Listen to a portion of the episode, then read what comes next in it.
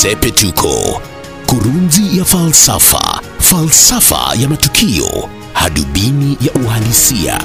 Kaimu gavana wa Nairobi Ann Kananu ataapishwa kuwa kiongozi wa kaunti ya Nairobi wakati wowote, kumaanisha Nairobi, mojawapo ya kaunti zenye siasa nyingi sana, itaongozwa hadi uchaguzi mkuu mwaka ujao na mtu ambaye hakupigiwa kura kuwa gavana.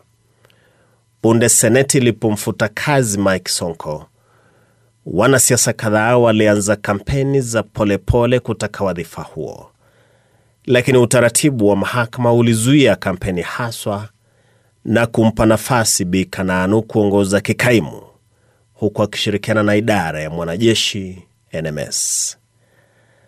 Tangu Mike Sonko kuondoka, sarakasi na visa vilipungua, maana Sonko alikuwa ameweka rekodi ya visanga. Mara ungemwona kwenye Facebook akifanya mambo yanayoshirikishwa na vijana wadogo, mfano kucheza densi ajabu ajabu. Mara ungesikia amerekodi mazungumzo ya simu akimtusi mtu na kuyasambaza. Mara ungesikia amegombana na kiongozi fulani wa kike au anamtuhumu mtu kwa kutaka kumpa hongo.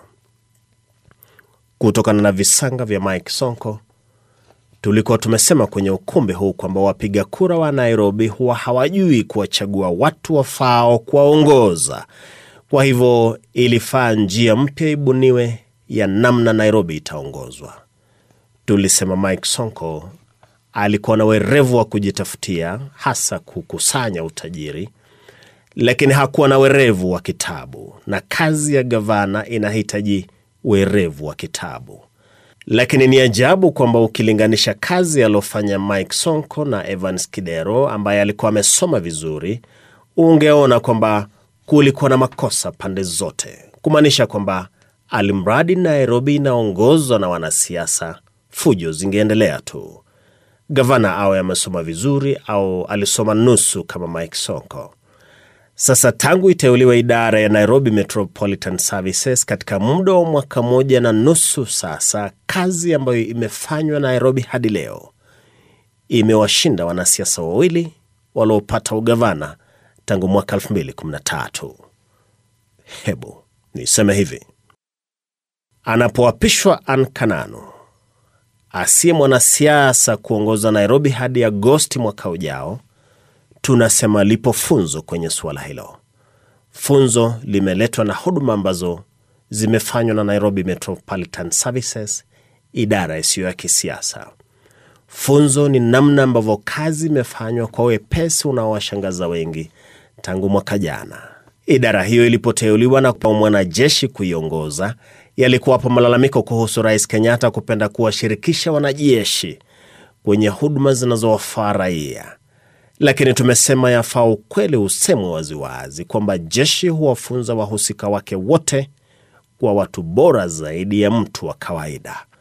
Hufunzwa ubora wa kimwili, kiafya, ubora kwenye mahusiano, ubora katika bidii ya kazi, ubora katika kutenda. Wanajeshi wakipewa kazi huanza kuifanya jinsi ilivyoagizwa, wala hawana utumbili jinsi walivyo wanasiasa.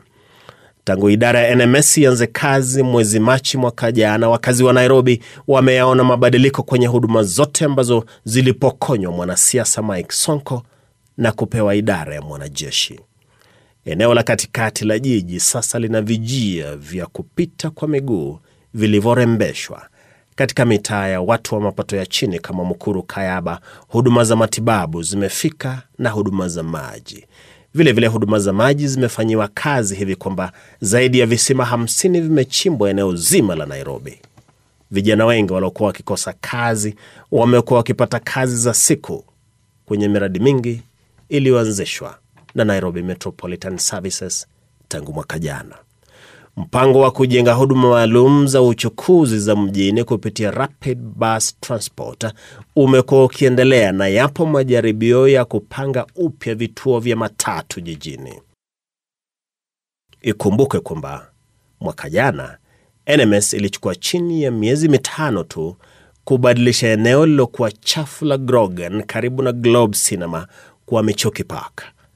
Mpango wa ujenzi ulianza mwaka 2012. Magavana wawili wote wanasiasa walikuwa wameshindwa kazi ile. Na ndiyo nitasema hivi, fedheha za Nairobi chini ya wanasiasa zimekuwa mfano tosha kwamba jiji la Nairobi linafaa kuongozwa kwa njia ambazo sio za kisiasa. Ni vyema Nairobi isalie mikononi mwa idara maalum, wala sio gavana mwanasiasa.